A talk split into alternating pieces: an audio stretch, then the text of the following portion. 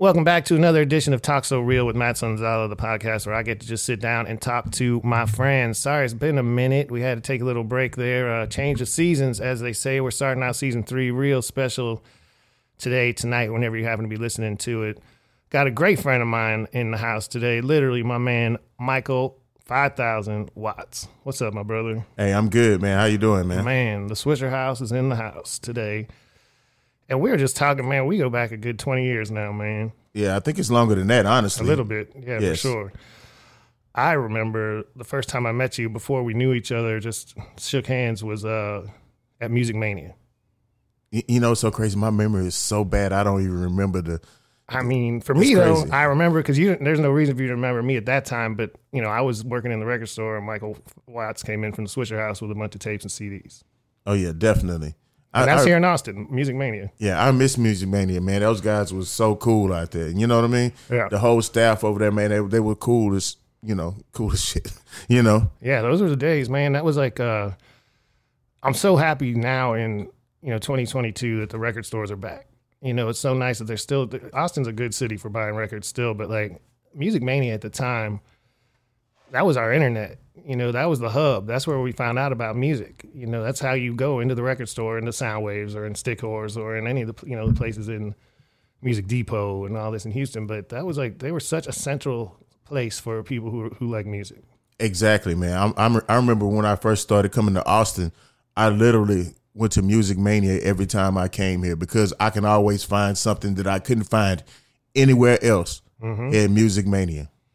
They were thorough and they really uh cared about the you know the community that was supporting them. I mean because that bernard and them were like real real record collectors like vinyl collectors. You know they weren't necessarily banging screw in swisha house and things but they were like they knew where they were and, and the people who were coming in to buy these records. They were really serving a purpose in the community of like bringing this music to austin giving the chance to sell you know underground music i mean they used to even let Austin artists would sell out the trunk outside the store, That's real. which was crazy. And they didn't trip off it or anything. They just let everybody kind of do their thing. And in the end, it, it got rough. I think, like any record store, but they were they were not hurting when it was really going down. Exactly. I mean, I remember when the whole era when it went from from physical to digital, mm-hmm. and even at that point, right there for us, it, it hurt us as well too, because you realize, man, you went from um, from dollars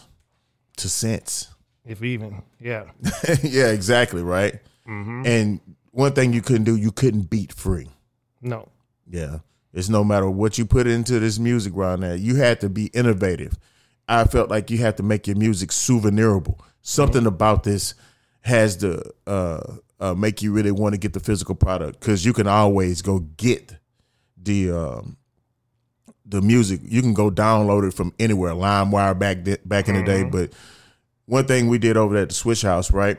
We say if you don't have the stamp, you're getting fucked. Mm-hmm. You know, and that made people wanted to get the CD because it was souvenirable to them because they mm-hmm. wanted to show people, hey man, look, I got the real one. You know, I got the artwork. You know, like we had different people doing the artwork on it, so we made it really creative and souvenirable. So that's why a lot of people bought a lot of the Swisha House stuff on top of the quality of the music.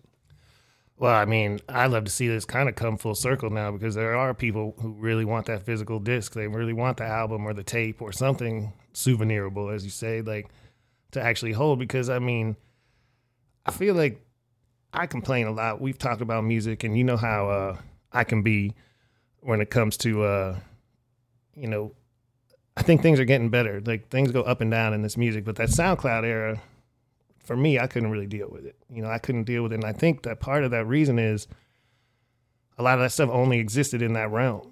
It didn't actually push that hard. And when you guys were doing it, not everybody could just do it like that. You had to know how to do it. You had to know how to get your record pressed, how to do, you know, the CDs made it a little bit easier, but not everybody could just do it. And then at the time when it just opened up to every single person being able to do it, I think a lot of the quality went down. But now we're in a new era Yeah. again, and we're seeing a whole new era of music. And I go to the record stores here, Breakaway and End of an Ear and places like that, and Piranha.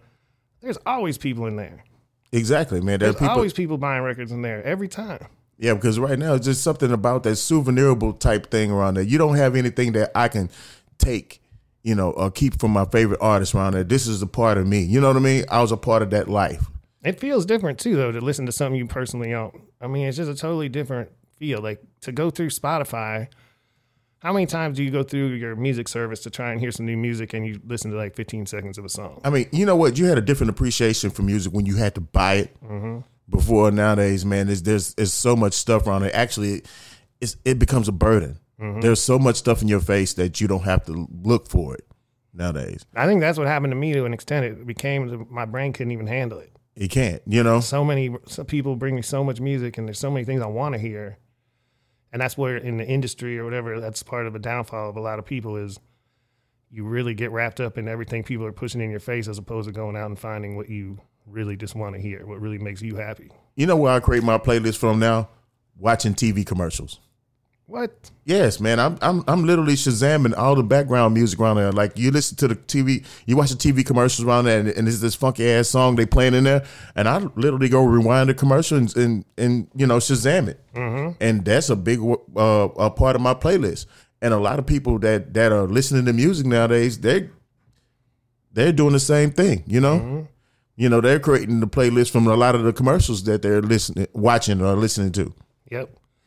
When I was a kid, I used to say, uh, when we first got cable, I was like eight years old, cable TV, I remember saying to my mother, man, I wish we could have cable radio. I wish I could hear what's going on in other parts of the world, even just other cities. You know, I wish we could do that. Now we have all that and more. And I was talking about that with a friend of my father's when I was, you know, maybe 10. And he, he, he said to me, what I really would love to see is I want to come up with a radio where like you're in the car driving and, and when they're playing the song, it it shows the name of the, the artist and the song. This is like in the 80s. He was saying this.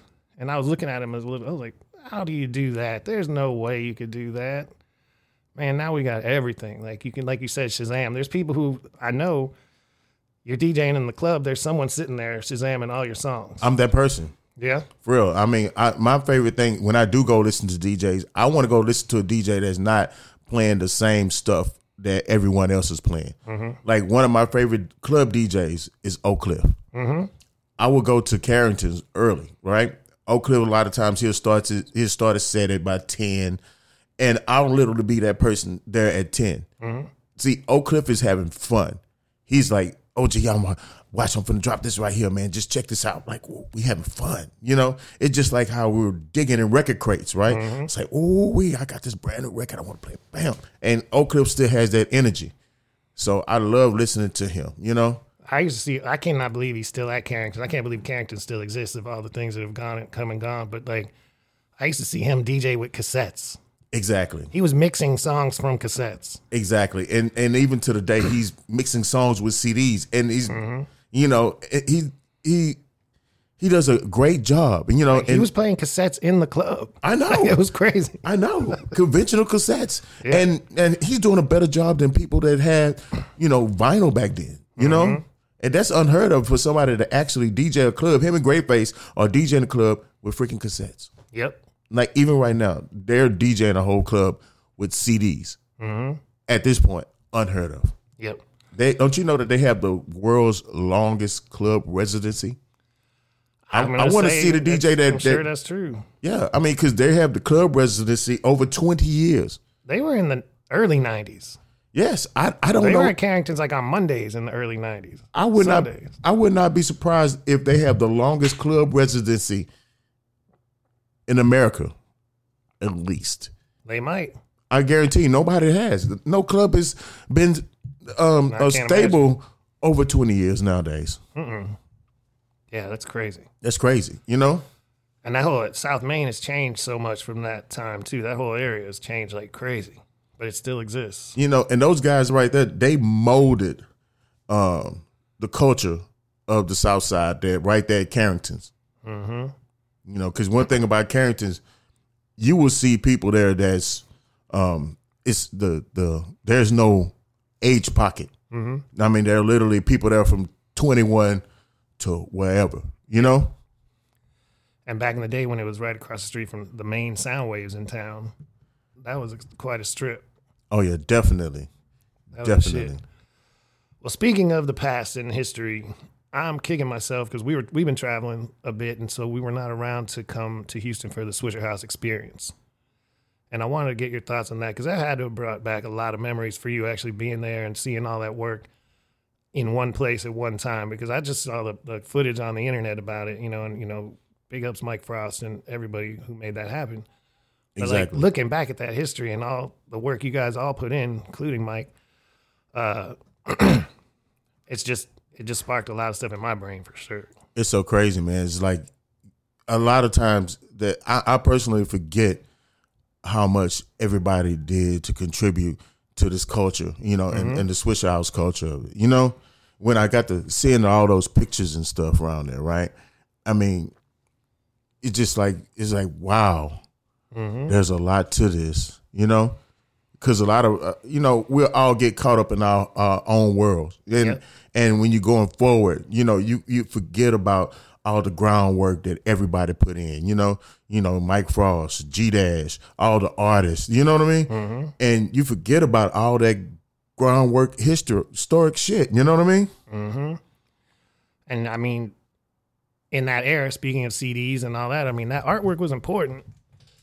you know, that his whole style and what he brought to the table was really important as far as like getting to that point of purchase and getting people to buy that product and having it look it's so professional. I mean, how many covers did we used to see that had blurry pictures and you know no real graphic design?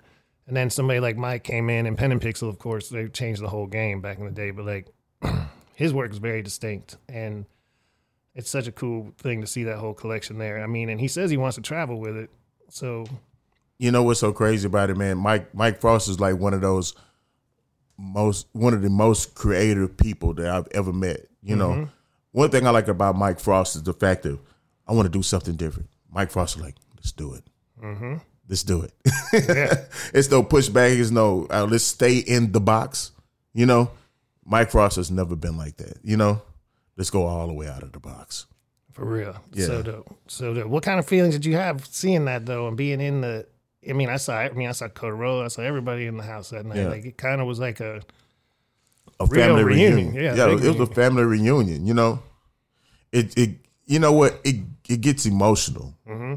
because you kind of forget what the what, what the whole family has done. You know what I mean? When and you get to seeing all this type of stuff around there, man. You get to seeing you. I remember this day this happened, and I remember what happened. You know, uh, in that era. You know. Mm-hmm. And, and a lot of people, I, I wish everybody could have came. You know what I mean? I wish that uh, Mike Jones could have came. I wish Slim could have came. You know, because a lot of times, man, when when you really get to seeing where you came from, you know, and, and you get to embracing the culture that you have created around them, you know, a lot of us don't realize the impact that they created on the world and the culture there, and you really see that, you know. Mm-hmm. Only thing I was just thinking, man, when I when I saw some of those pictures, I'm like, damn. When I started uh, doing uh, mixtapes around there, I just did it because I like good good music. I never thought that the the thing that I started with, right, was going to end up blowing up into this big subculture of this. You know what I mean? I'm, I'm just one of those type of people that love quality music and like going out of the box some. You know, I never thought that this shit was going to grow into this man. to what it became. You know what I when mean? you were doing when you started though, Houston was an island. Houston was an island far, far away from everywhere, man. What it was, what you guys were doing, you know, like it was so different and so radical and so new, and misunderstood that when it finally and thanks to the Swisha House and because everybody says Houston blew up, did this, that, but it was Swisha House for the most part. It was y'all people that started with you for the most part, the ones that really, really broke out. And man, that was the most incredible thing to see for me because I was always trying to be an advocate, trying to tell people like, no, no, Houston's got some st- stuff. Things are happening here. You need to check this out. Da, da, da. And everybody be like, what is that? What is that? Slow down. No, no, you know. And then when it really hit, it meant so much. But those days were incredible. Like yesterday, we were listening to a, a radio show from England. It's a guy named Tom Ravenscroft, and his father was a really revolutionary DJ John Peel over there. And so I always try to listen to his son's his show when I can. And we had the volume turned down talking to a friend and I heard this sound. It was like sounded like a I mean, I hate this it sounded like a Swisha House mix from a cassette in the early days. It was like so raw and so like kind of lo-fi sounding, like the tapes back in the day. Yeah. And I turned it up, and it was kind of just like a weird. I don't remember the name. I need. I, I actually shazammed it. I'll find it. But it was kind of a weird kid, and he had it all slowed down, and it was just like a brand new thing that came out just now. But it wasn't just like some just rap. Yeah. It was like some kind of electronic weirdness that they had totally slowed down and had that feel. And I was like, man, this is 2022. Who are these kids, man? This stuff that what you guys were doing in the in the garage or whatever became just this worldwide phenomenon. Yeah, that's crazy, man. I, I never expected for that stuff to end up happening like that. You know, mm-hmm. I'm like really on the cool. I was just I, I was just a kid just trying to give people a voice. Mm-hmm. That's it. You know what I mean? That's all I wanted to do, man. Just put smiles on people's faces and shit. You know, yeah, man. I mean, but it was such a fun time. Like I loved it. I, tr- I try to keep up with the young people now and what they do and, and hear things. And I kind of keep up with young people more outside of rap than what, you know, in hip hop these days, sort of. But like more experimental things that are happening and different things. But like back in those days, it was so incredible to see people from the neighborhood or people you saw at the club selling your favorite CD. you know, like this became like your favorite song. This became it really spoke to the community and because it came of the community and it was such a different vibe like and i think i'm thinking about all this because i was looking at all the photos and the the uh the videos that mike put up after that the Swishahouse house experience event Yeah. and i'm like honestly this is just scratching the surface of how much stuff was going on in that time period you know one thing that, that I realized back then, the mixtapes was the the street newspaper. exactly What was going on? In, if you wanted to know what was going on in the streets right now, right? You would listen to the mixtapes and, and what was going on. That's exactly what was being expressed by the artists that were rapping on the mixtapes and stuff around now. You know, exactly what, what we did. We represented the Houston culture, you know? for real Yeah. when did you first start uh, going out of Houston, taking the music outside of Houston? What inspired you to take that f- first trip to Austin or to Dallas? Um, I've been um, going out of Houston, man. Really, when I when I um when I graduated out of school, right? Uh, my mentor is Lester Pace, Yeah, and um, I used to um, go DJ parties for Lester. Lester used to hit all the little small towns outside of Houston. And uh, I would actually go DJ some of the parties for him around that. And I just got addicted to traveling. You know, way before the Swisha House even existed. I mean, this was in the early '90s. So, um, you know, it's just so much of it, it's so much fun being able to travel. You know what I mean? You have so much of an influence just by even going to a small town around there. You know what I mean? You could learn so much. You know, even though you might be in a, a country town, but there's something that you could learn from there. I learned so much um, about music and people and culture around there just by going to these small towns around there. the energy coming from a place like Houston is it's so different, and it's such a uh, it's a blessing to be able to go into these places and really experience, you know, people who appreciate what you're doing and they're hungry for it. Like they don't have a club every, you know, they don't have ten clubs to choose from on the weekend. Yeah. you know, and then you come into town and it's special. And uh, I always try to tell artists that that's y'all didn't make it just because of Houston. Screwed Up Click didn't make it just because of Houston. You had to move around. You had to get. You built a network, a very tight network in a region, and made a really good living off it. Yeah. made more money than people going around the world made sometimes. I, I think too. I mean, especially with Texas around there, right? Exactly. Texas, I believe, is one of the most, if not the most lucrative state in the in the lower forty eight. Yep. Well, you brought up Lester Sir Pace, man, and I think one of the best days I've had this year was when they did the Kids Jam reunion. Oh man, Just Yeah, listening to it. For- Start, they were starting off with like Kraftwerk and things like that. They like started. They they did it so incredibly. The way they put that together, that show together. I, I'm gonna tell you something. For people that don't know about Kids Jam, hip hop um, got its birth in Houston at Kids Jam in the '80s. You know, if if you're a child of hip hop and and you know and you're an '80s baby and you're from Houston, you started with Kids Jam. Yep.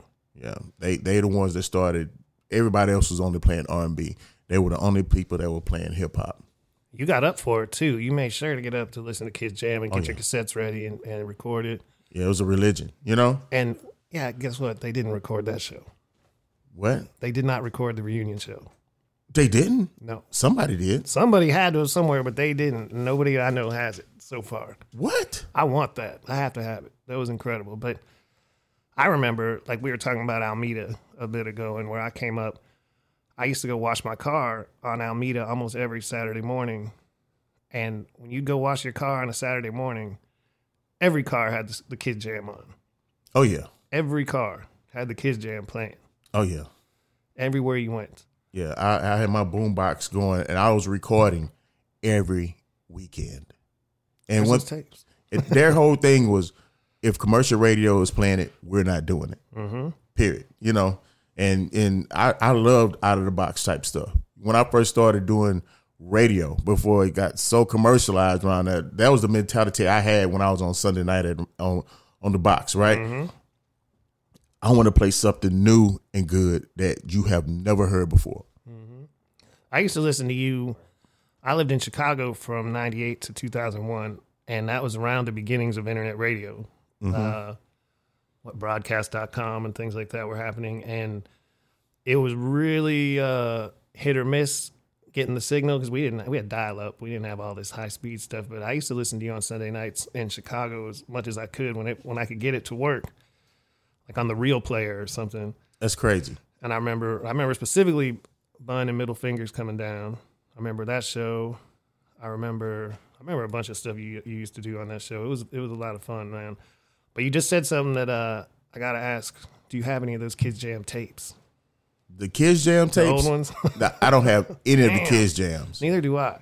I mean, I, I have a lot of cassettes. You know what's so crazy? I just looked at my storage, right? And um, I literally have a box with 100s of cassettes.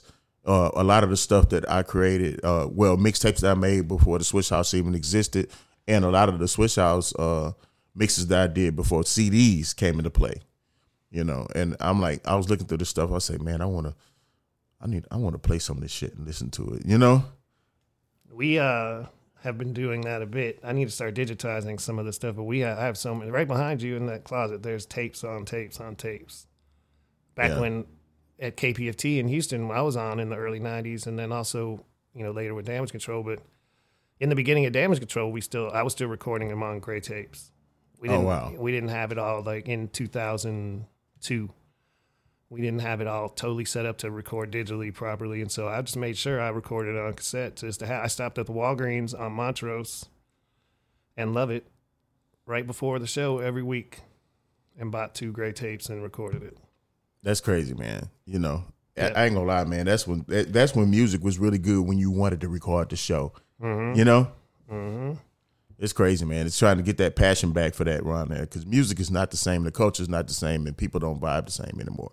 You know, Well, I mean, it became uh it's so easy now. It's like a lot of I I I'm we're older, you know. I still want to hear a person play me some music. Like I, I want to hear something on the radio. Like I said, I listened to that guy's show yesterday because it's going to be something I never heard before. It's somebody. It's an actual human being, but sometimes we're on a long drive and my wife will put will grab the the Spotify and go through the release radar, like the new stuff it's not the same. It's just click, click, click, click, click, click, as it is when someone's like, "Hey, you want to hear this? This is dope."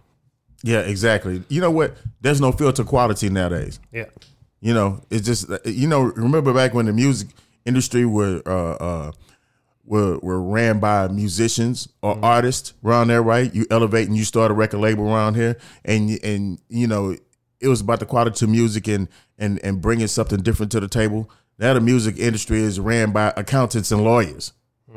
Nobody gives a shit about the the uh, the quality of the music or making anything different around there. They're just trying to find something that generates profit. That's it, period. Or perceived to generate profit. I think things are coming back a bit though, and they have been coming back. Like there's a there's a little renaissance of independence and people trying to do something interesting and think outside the box and not all sound the same. Like it's kind of interesting to see what's happening right now with uh, just people releasing vinyl and people releasing, you know, trying to figure out ways to set themselves apart and do things different. It's gotten like it, I think a lot of things have come full circle. Yeah, you have to do that Yeah. around there. You know, because one thing, like I said, we were missing the souvenirable part. Yep. Even with the CDs, like right now, they have a lot of there are people that come around there and they're they're buying all the vintage CDs and stuff around there.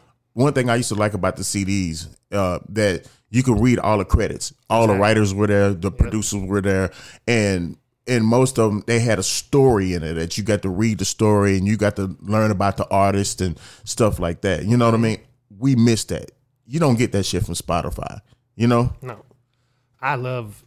I read everything. You know, I love. I love those days, and especially in records. You know, when they come with a whole package and the whole different thing. You recently released "The Day Hell Broke Loose" as a box set, Yes. and that was a great package. And that, and I will say, I will vouch for it. The record actually sounds real good. It sounds great on vinyl. Yes, it, it does sound great on vinyl. It sounds really good on vinyl. Hearing all those old songs, you know, on vinyl. For that's that, that was never on vinyl before, right? No, it was CDs, never. It's cassettes. yes, only on CDs and cassettes. That's it. Yep. And it's pretty special to uh, have that in, in these days and times. So I mean, it's the best for me. It's still the best format. I love records, but uh, how did that do for you? I mean, are people? I mean, are you selling that? I mean, I can. Yeah, we, we're still selling it, man. We have Yeah. only we made a few of them because we we made a short run of it. Mm-hmm. I mean, we probably have a few. We have a few of them left around there. So, um, if you're interested in getting one, uh, the website is helldonebrokeloose.com. Mm-hmm. You know, you can, we still have a couple of the vinyls left. They're only a few. So after they're gone, they're gone. I'm sure, man. And I know uh, I watch. Uh, I'm sure you've uh, linked up with Too Tight from Japan. Um, This guy coming through buying. I've just watched him on the internet coming to Houston and Memphis and New Orleans, buying all the CDs and records and taking them back to Japan. Have you know what? Uh, you know what? He just came to Houston uh, last week, Yep. and um, yeah, he he bought some box sets. I bet. Yeah, he bought some box sets because he he was coming through and he was looking for uh full length CDs and stuff like that. He's one of those real collectors around there. And for a lot of people to know that they have a southern American southern music culture in Japan. Yeah. Amazing. It's amazing. Amazing. I mean, I was blew my mind seeing because you know we talked a little bit about how Houston, I, I say, was like an island back then. It was such its own entity, and uh, I'll never forget the first time in Norway seeing you know Rapid Ric mixing on stage and all these kids rapping along the South Side. That's some of these crazy. like deep Houston cuts, like and just, just have your eyes open, like wow, man, how far this has gone in an underground like subculture, but kids who were really, really passionate about it. Yeah, that was crazy. I, I remember when I first started going to places like New York and stuff like that, right? Mm-hmm. And my mentality used to be like, what, what do they want to hear out here? You know? Mm-hmm. And, and and it took me a while to realize I said, hey man, these people booking me because they want to hear what I do mm-hmm. here. They want to hear southern music in New York. And then when I got that, I started giving them what they wanted. You know, I remember when I first went to Boston and there was a line wrapped around the building. And I'm like, I'm tripping. Like, man, I've never seen a line like that just for people to uh, want to hear me play Southern music. You know what I mean? In Boston. Because a lot of people, they're fans of Southern music, but when they're on the East Coast, the, the DJs don't play that. You know what I mean? So for people that, that are there from the South and they want to hear, hear, hear home, mm-hmm. they're really excited about that. And and the people that are from there that that that are Southern music culture fans, they get to hear Yeah. that. You know, Shout out to my girl Ling. I always wanted to come to that night, and I remember when you did Boston that time. That's that that, that was like a, a weekly thing where they were playing down south music, and yeah, they that- finally got the king. They finally got you up there. it was fun. They were stoked. I want to go back. I want to go back. Yeah, man. I think uh, I just went back to New York for the first time in years, and it was really incredible to feel that energy and be back out there. And you know, I I always say I love New York. I don't want to live there again, but I I go there anytime, man. You go there and just get a kickstart. That energy, man, is amazing. But uh, those days were incredible because it was coming off of a you know talking about hip hop. Like New York was snobby. They hated everything for a while, and Oh, all of a sudden it just kind of came around and came to a point where you know everybody loved the South. It was just started to happen, man, and to see that transformation to go up there and, and have those parties and go up there for a few days, you might go to a you know a proper like to the tunnel back in the day or something or somewhere where it's like very New York. Yes. And then you come and you're like, man, how, what are they going to think? And then you throw your event, and there's a whole nother crowd hungry for something different. Yeah, it, everything is everything is in New York. Mm-hmm. Every I don't give a damn what walk of life or what are you doing around it. Your crowd is there. You know, Mm-hmm. that's like Houston. No matter what walk of life that you're in or part of around there, you have a crowd there. Mm-hmm. And that's what's beautiful about Houston finally getting its its uh, attention and due because it is the most diverse city in America. It is a, a cultural mecca that was unrecognized for years. And I used to even sometimes when like the journalists would come down for you and for like the Houston artists, Bun and Swisha House artists and things, they'd come down to do stories. I'd try to take them to like a Mexican market or somewhere on the southwest side where it's like little, you know, a lot of Asian people or different like show them a little different side too to show them how what this city really is because it's a that city has its own energy too. Yeah, it is, it does. It's its own entity. Yeah, it's, sure. it's so crazy. You can go to a different part of Houston and feel like you have went to a whole different country. For real. For real. And it's grown so much and expanded so much. exactly. You know, Yep. What have you got going on these days, man? What's been uh your focus? my my focus is really just brand expansion. You know, there's so many people that embrace the Swisha House brand and believe in it. So I'm just attaching it to different products and stuff like that. You know, before we just kind of just kept it kept it with the music around there, but you know, it's a brand that people believe in and and and stuff like that. So we're expanding the brand. You know, Exactly. I mean, you think like the box set was that could we see more interesting sort of things like that coming Yeah. down the pipeline or Yeah, exactly, man. Like we did a box set. Um, I did something different. I, I did some dominoes. right? Ah, Yeah, I did some Swisha House dominoes. So um, just just doing different things that people are interested in. You know that that everybody else isn't doing. You know, mm-hmm. like it's so crazy during the pandemic. I think that we were one of the first brands to start making customized masks. You know, during the pandemic when when when the when the pandemic first started and it was hard to get masks in general, Yep. we had somebody that was sewing them and making them. Man. Yeah. So it's just the fact that man, just you know, just making fun stuff. You know what I mean? That mm-hmm. people like and want to embrace. You know, I don't want to do the average stuff like everybody wants to do a liquor and all that. that you know, the average Yep. rapper stuff. You know what I mean? Yeah, exactly. Some sweet ass liquor that gives you a headache. I want to do something that's good, man. I really want to do things that are good for people, man. You know, and think that you're going to enjoy. You know, like if you're a domino player, you're going to enjoy those dominoes because once you put out some Swisha House dominoes, that's just the, you know, that's it. Period. You know, like wow. I know some people that would go crazy for that. Yeah, I'm. sure. I, I got to do another run of them though. Yeah. Yeah, Yeah, the uh the mask thing is crazy. We're not wearing masks anymore. And I remember when you like you said you couldn't get them when I first when it first happened.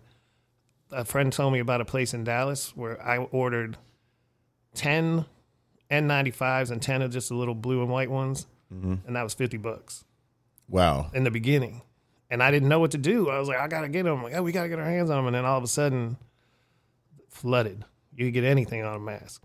Yeah, it's it's so crazy, man. Back then, man, we were uh we were selling the mask for fifteen dollars a mask. Man, Some of them we were actually able to sell them for twenty dollars a mask Man. back then. Insane, you know. But they they I mean, but we was having the mask custom made, so they was taxing us to do that. It's not like we bought them in bulk and put the brand on it. No, these people were actually sewing these masks and putting them together by hand. Mm-hmm. and then somebody had something unique. Got to you know in those bleak times, it was something to bring them uh, a little brighten brighten their day a bit. Something different, something new. Yeah. So people are people are always hungry for something new. So we Mm-hmm. want to give them something new. I don't know what that new thing is going to be right now. Yep. We'll give you something new. Yeah, for sure, man. Well, I think the vinyl stuff is. I I know personally, my I want that. I have an idea, but I don't want to say it on the podcast right now. But I got something that I have an idea that people are going to really enjoy. Mm-hmm. I have one that is you're going to be a souvenirable person, and you're going to definitely get this.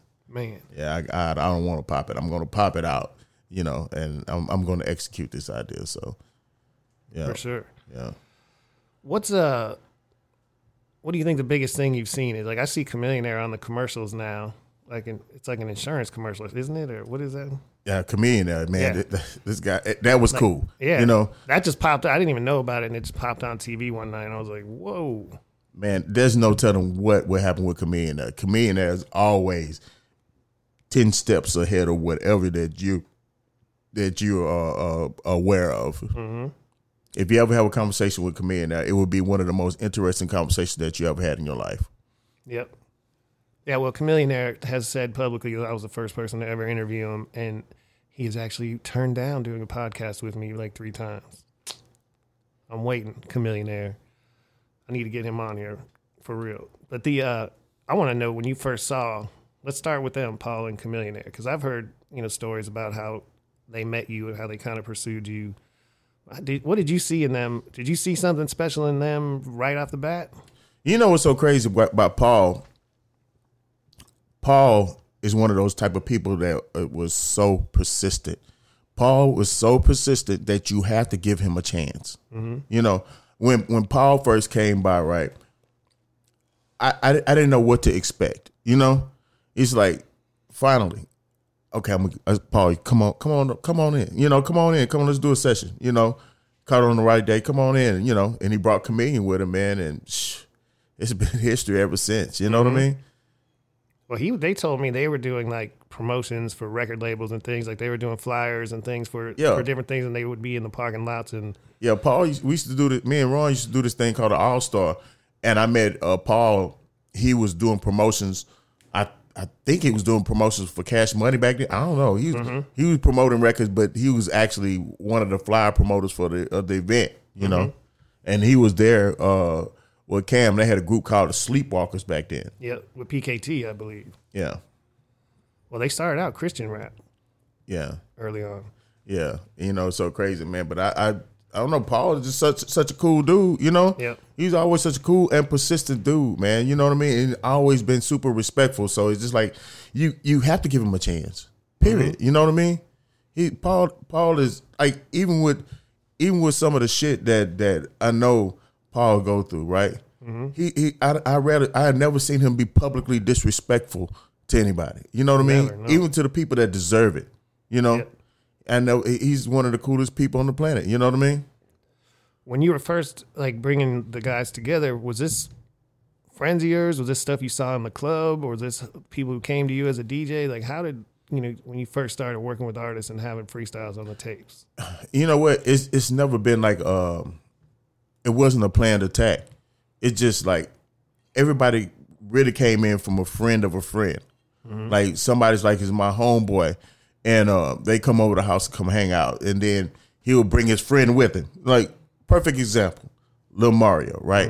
Lil Mario was the first person from Acres Home that came and rapped on a DJ Michael Watts or Swisha House tape, right? He just brought his friends over there, man. You know, he just brought his friends over there. I asked about Slim, and he brought Slim over there. You know what I mean? And uh, and Mario came through there, and he brought J Dawg and Slim over there, and he just everybody just came in as a friend of a friend. Mm-hmm. It's not like I sit up there and like like trying to be an A and R say, "Oh, I'm looking for artists." Mm-hmm. Never. Wow. You know, everybody just kind of just migrated in. You know, the homeboy came through, and you know, just gave him a shot. Mm-hmm. Was there anybody like you said, Paul, with his persistence and anything and all that? Was there anybody that you where you really saw something special right off the bat, like that moment when they f- got on your mic? You were um, like just I'm- floored. when I when I first heard Slim, I, Yeah. you know, he gave me that vibe of that. You know what I mean? I mean, live, yeah, Slim did. You know, hmm. I saw something like, wow. Was that the first time you saw him, or was he already active, like in the clubs or in? Uh, no, uh, I mean that was the first time I saw him. I met him at the All Star, Okay. and I don't know if we had a freestyle session or I don't. I don't remember exactly, but I remember being wild when he got on the mic. Mm-hmm. I, I I loved his voice. You know what I mean? Because he had that strong voice. You know, and and and and, and his delivery was so. You know, he had that delivery, man. Just like wow. You know what I mean? Yeah, exactly. when he when you hear his voice, it's like wow. You know what I mean? His delivery was like wow. You know, that's like that's like Cam. you know what I mean? His delivery was like wow. You know what I mean? And, and his wordplay was like wow. Yeah, all that. Yeah, That was that. Was, those are the days, man, for real. That was a was the All Star like just a club or a club night? It was just a. It was just like a a club night. It was just Yeah. a teen club, you know. Okay. And they, and they used to throw teen parties there either on a Friday or a Saturday night. You know, it just Smooth G used to do it, and he hired me and Ron to DJ it. So you know, we uh we just spinning in there and shoot. And people get up and freestyle. Yeah, we used to have a session, man. Let people Yeah. freestyle over there in the night. So Did the battle scene tra- come into that era too? Because I don't feel like that. I mean, uh, early Houston days was the battle scene. yeah, I never really got into the battles. Yeah. You know what I mean? I always wanted the rapping to be fun. Yeah. You know, I, I never set it up battle style. Mm-hmm. You know, that was like Scotty used to do that stuff, the battle stuff. You know, Yeah. I, I remember. I think Bun used to do some like that too. You know, he used to. I think he used to sponsor some with Scotty. I think he did. Don't make me uh, Mm-hmm. be a liar here. You know what I mean? Yeah, I mean, I think, I mean, to be honest, the Rhinestone Wrangler days were a little before us. I mean, I don't know if you went to that. At I all. never did. That no, was I never before me. did. That was before me too. Yeah, but uh, to hear those tales and to see what came out of it, the K Renos and people like that, that to this day are still. He's got a record coming out like right now. K Rino is just. I mean, he, he that man Yeah. keeps going and going. Stop, and they're and good going. records. They're good. Yes, yes, absolutely. You DJ'd for him recently, didn't you? Did you Yeah. guys do something together? Yeah, the BFE Rock Club.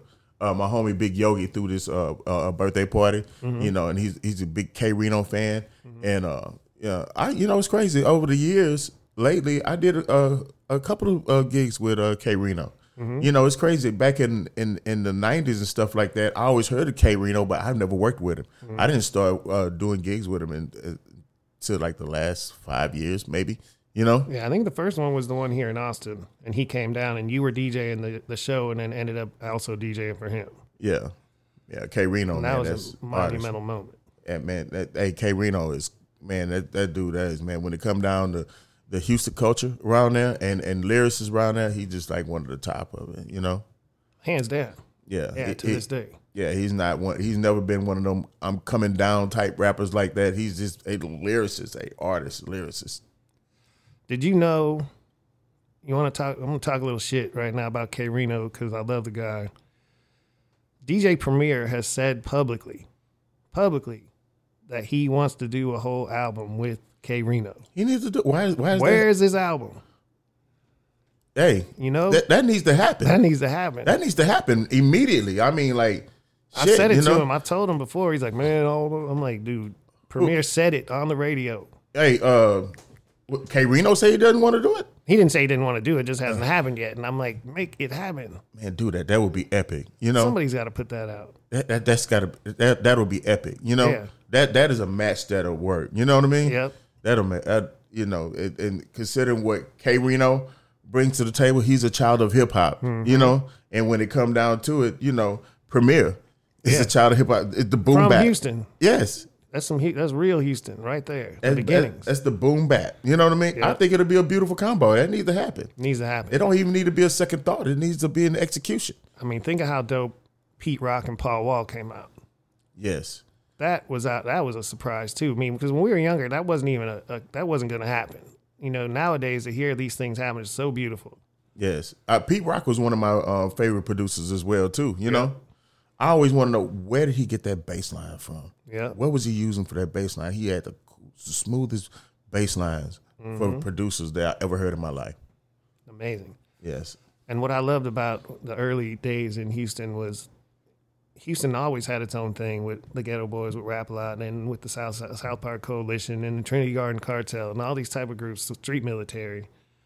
But the same back in the day, the same clubs where you'd see them, you could also see Pete Rock and CL Smooth or Tribe Called Quest on a random Sunday at the Palladium. you know, so crazy. I I in, back then I wasn't going out then. I was Yeah. like back then I was a kid. So I mean, and and the place I did go to was on the north because that's the only place I can get to because I had no transportation, and that's uh well uh it was a place called Gucci's. Yeah, and Gucci? Walter D's DJ'd over. You know what I mean? Gucci's was the rowdiest, most fun club that uh, that uh, that ever existed. Every night, every night that it was open, somebody was fighting and shooting. Period. You know, and this was, and this was the '80s. You know, this was the '80s, basically. You know, basically late '80s. but it was so much fun. Yep. I have never been to a club where I was entertained as much as I was at Gucci's. I think my first one was the Palladium on on North 45, I believe, when I started going to clubs out there, and it was uh, it was when you would turn on the radio. When I first moved to Houston, I didn't really have any friends. I didn't know anybody, and I'd be driving around and I'd hear on the radio like tonight, because it wasn't you didn't find out really far in advance for these clubs. You had to listen like on Thursday to hear what was happening on Friday. They'd be like tomorrow night, the Geto Boys live or Too Short live, at, you know, whoever at Yeah. that era, Pete Rock and CL Smooth, and uh, at first, I of course I didn't have any friends. I wasn't about. To me, the North Side was Fifth Ward. That's all I knew. I knew it from tapes. You know, I didn't know what it was when I when I first moved there, and Yeah. but it was just one night. I was like, man, I don't give a damn. I'm going to see the Geto Boys. I'm going, and I and I believe it was at the Palladium, and I just went by myself at like 9:30, thinking because the radio was on the radio, like it's going down right now. It's about, about, about. and you walk in, there's no one there whatsoever, and then at like 11:30, it's packed, Yeah, that's funny. and then the show starts at 2:05 with the lights on. I know, right? That's, what crazy. it was like back then. That's how it was back then. That's crazy, man. I remember that part on radio too. I've been in the radio since the early '90s, mm-hmm. um, mid '90s. Let me say the, uh, the mid '90s. I, I remember all of that stuff. You know, it's crazy. I never been to a Geto Boys concert, What? and, and until right, while uh, probably a couple years back, um, Domo and, and Scarface kind of fell out. So I did a couple of dates for them, and I they remember. happened to had um, um, um, a Geto Boys concert, mm-hmm. and uh, I I got to do it with those guys around there. I mean, I, I, it was amazing. You I know what I mean? That's when Bushwick was still alive and stuff like that, and it's just like, man, that's one of the uh, one of the highlights of my life and my career, man. I, I'm I'm actually DJ for the fucking Geto Boys. Yeah. I, I would have never thought that, and I've never ever been to a Geto Boys full concert. You know what I mean? I always either been to a, it's always been solo. You know what I mean? Either it was a Bushwick show or a Scarface show, or it was the Willie D show. Yep. That's my first time being with those guys, and and I'm spinning this shit. Yeah. That shit was epic. You know what I mean? Man, they always had a show. Yes. They you know. always had a show. Like they're uh they had a they had a choreographed show like every time. And uh, up until the end it was amazing. you know, it's so crazy, man. When I, you know what, when I went on the road, um, with Scarface, when him and Domo, um, you know, had they were at odds. You know what? I realized that Domo was a hell of a goddamn DJ. You can't, you can't take Domo's when it come down to the Geto Boys and Scarface, right down. You, you can't take Domo's place. Domo is they, they're they're you know what I mean. Mm-hmm. He's an incredible DJ, and they they they they're fit perfectly. You know what I mean? Together, you know. I mean, the Geto Boys are not a press play group. Nah, they, I mean they have a button. chemistry. You know what I mean? exactly. You can't replace the quarterback. Period. You know what I mean? Yep. You can't replace the quarter. You can't replace the quarterback. You know what I mean? No, for real. And I mean, I remember listening to Domo and Wiz and them on the radio in the middle of the night Yeah. Back in those early days as well, man. And like when I remember being, because I my first real foray into Houston rap was I got to intern at the at the studio where they recorded "We Can't Be Stopped." Oh wow. I was at Sound Arts that whole time, pretty much just taking the garbage out. Like I didn't do anything except kind of babysit the place, just be there, and I got to watch and hear. And it was such an amazing time in it. But it, when I found out that uh, Ready Red left, and then all of a sudden I saw a show with them, like, and it was Domo. I was like, you know, I didn't really know him at the time. He became a great friend of mine later, of course. But like, I was watching, I couldn't believe. uh that was you know this dude got that opportunity and he stuck with it all this, these years since like 91 i believe Mm-hmm.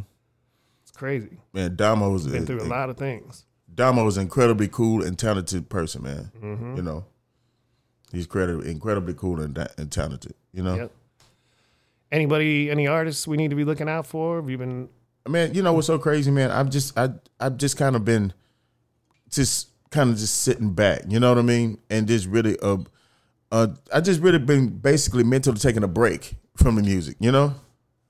I tell you, one person that I personally I've been uh, uh, working with was uh, Highway Yella. You know, okay he was like the last artist that uh, I worked with at Swisha House around that, right? And uh, he's pretty dope. You know, that that's that's about it for me personally being attached to anybody new. You know, mm-hmm. you know he has some cool stuff around there. He's beginning to be more creative as as his career goes on. You know. Yep. But there are a lot of incredibly dope artists out here, though. You know, a lot of it's it's like people aren't are, are aren't limiting themselves nowadays. You know, mm-hmm. I'm glad that whole follow the leader stuff is is you know is is it seemed like it's ending. Yeah, yeah. No, there's a lot of different sounds coming out right now, which is great. Yes, I It's mean, really like, cool to see. It was, it got to a point, man. If I hear another trap record, I'm going to freaking scream. Yeah, If I if I hear another 65 to to, to 70 BPM, same trap, same sub, same subject record, I'm going to fucking scream. no, I got to a point where I could hear the beginning, hear the drums in the beginning of a song, and be like, I know I'm not gonna like it. Yeah, exactly, I just could hear those that, that sound of those drums and just say, no, that's enough. I've Yeah. heard it. I've heard Yeah. it before. I wanted I wanted to bring the fun back to, to music as a Mm-hmm. whole, not just hip hop. I wanted to bring fun to music as a whole. Remember back in the day, you know that it just like you you had a smile on your face. Mm-hmm. Hip hop was fun, you know. It, it it was good. It took you in a good place. You know what I mean? You know it don't. You know back back in the day, you know it was it was cool. It was fun. It was energetic. It made made you want to party. You know what I mean? Mm-hmm. Now, I mean, nowadays all this shooter and stepper shit, man, it's just I'm like, damn, I'm getting pissed off by listening to this shit. You know what I mean? Yeah, I can't do it anymore. I can't- there's a lot. There's still a lot of good things coming. Yeah, I can't, I can't fuel myself with that energy nowadays. You know what I mean? Even No. if other people say that they like it, I just can't just. I, I don't want to be the person that pushed that shit. You know what I mean? I mean, that's interesting you say that because I had a similar revelation where I look back. I mean, we just talked about the Geto Boys who were crazy as hell, but they also had the Geto Boys gave you both sides of the story when you listen to it, and that's what the best storytelling rap would be. You Yes. could get like a full picture as opposed to just bang, bang, bang, bang, bang, bang. Yes. But uh, I got to a point where I had to kind of question myself and what I've listened to my whole life and kind of try to figure that out and get around it because I'd hear some of the newer stuff like, I mean, I never wanted to be the guy that got older and like, you know, the old man saying, "What the hell is this?" But I think you're pretty justified in saying there's been some uh, hip hop has gone up and down through its whole air, whole life. Yeah. You know what? At this point in my life right now, right, I have accepted the fact that I'm the old man right now.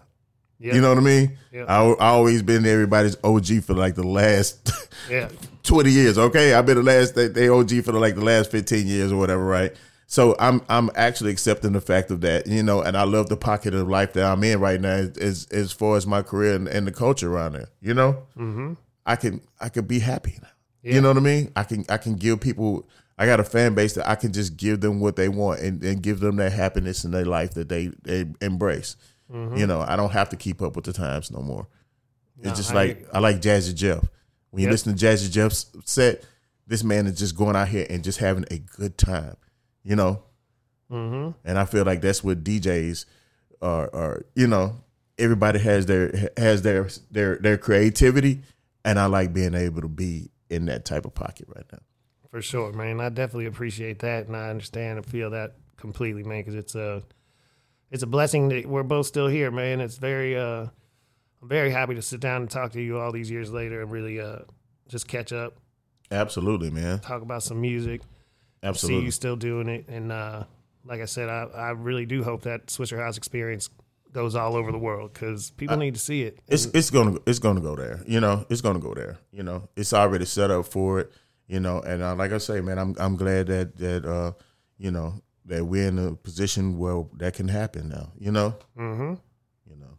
For real. Do you have anything else you want to? You got anything else coming up? You want to let the people know? Uh, you know what? Um, I don't like I don't like letting early cats out the bag. You know, so my whole thing is this year. I like to, you know, oh yeah, we're gonna have another Swisha House, uh, White Oak, uh, music hall. I don't, I forgot exactly what day it's gonna be on, but we're gonna do it in November. So we're gonna have another Swisha House experience at White Oak Music Hall in November. Would that be like a concert or? It's gonna be more of a concert, like Oh, yeah, man. it's another. It's gonna be on a different level, so it's gonna be a Swisha House experience concert. Dope, dope. Yeah. That's great. Well, we'll get that information. I'll find it online and we'll put it in the uh, the notes for this podcast. Yeah. So as soon as I get, as soon as I get the date confirmed, I'll hit you back.